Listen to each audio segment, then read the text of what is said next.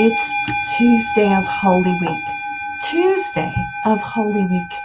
And we fast approach the sacred Triduum, where we walk with Jesus even more intensely. This is the holiest week of the year. And I am glad to spend some of it with you and pray for you and you for me and my sisters, daughters of St. Paul. So let's get to it with the gospel of today from John chapter 13, verses 21 to 33, and then 36 to 38. We're following the liturgy today. As we do most days, a reading from the gospel according to John. Reclining at table with his disciples, Jesus was deeply troubled and testified, Amen, amen, I say to you one of you will betray me. The disciples looked at one another at a loss as to whom he meant. One of his disciples, the one whom Jesus loved, was reclining at Jesus' side. So Simon Peter nodded to him to find out whom he meant. He leaned back against Jesus' chest and said to him, Master, who is it? Jesus answered, It is the one to whom I hand the morsel after I've dipped it. So he dipped the morsel and took it and handed it to Judas, son of Simon the Iscariot. After Judas took the morsel, Satan entered him.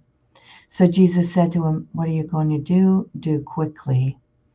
Now, none of those reclining at table realized what he had said, why he said this to him. Some thought that since Judas kept the money bag, Jesus had told him, Buy what we need for the feast, or to give something to the poor. So Judas, Judas took the morsel and left at once. And it was night.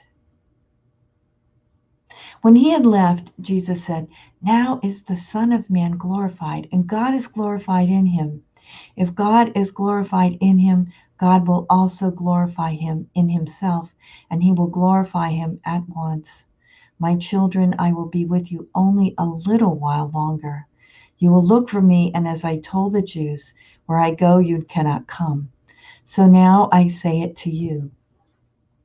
Simon Peter, Simon Peter said to him, Master, where are you going? Jesus answered him, Where I am going, you cannot follow me now, though you will follow me later. Peter said to him, Master, why can I not follow you now? I will lay down my life for you. Jesus answered, Will you lay down your life for me? Amen, amen. I say to you, the cockerel will not crow before you deny me three times. The Gospel of the Lord. Praise to you, Lord Jesus Christ. So, this gospel is very poignant as we get closer and closer to our Lord's ultimate sacrifice. And one of our sisters, Sister Bernadita, has done some reflections on the gospel. And, and one of the things she says about this day is you see Jesus' great love and you see utter betrayal in Judas because Jesus keeps on trying to reach Judas. And when he gives him that morsel of bread, that is a sign of extreme affection. So even at this last moment, he is saying, I love you. I care for you. You are my special friend. And Judas takes that morsel and it's already decided he will betray him. Still, how has our Lord loved us? And we know that, you know, and then we see Peter, Peter here in this scripture passage saying, I'll, I will lay down my life for you. And we know that he will betray Jesus also. Both of them betray Jesus. Only one of them goes back to the Lord and asks for mercy, asks for forgiveness. And we know that Jesus grants it. So, my brothers and sisters, as we walk with the Lord in Holy Week toward his ultimate sacrifice, we remember that our Lord is merciful. Our Lord is all about restoring relationship.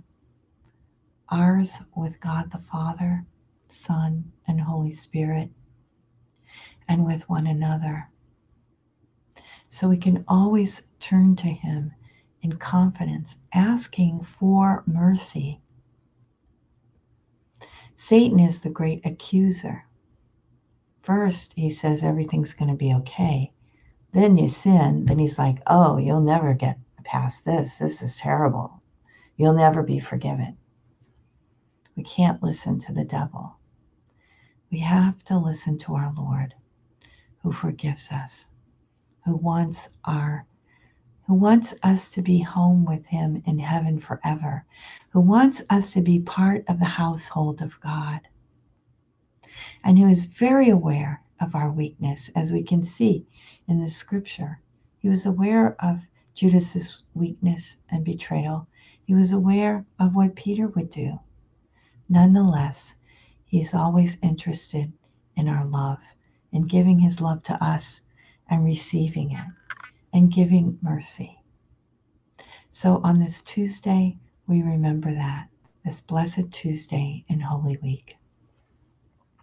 We make our offering of this day.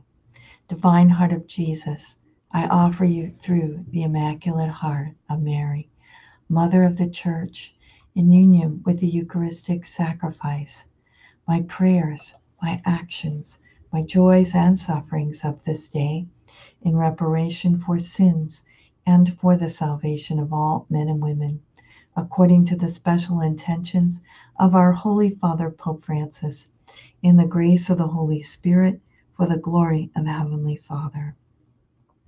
And we pray for vocations. O Jesus, eternal shepherd of our souls, send good laborers into your harvest. Excuse me. So we ask God's blessing on us all.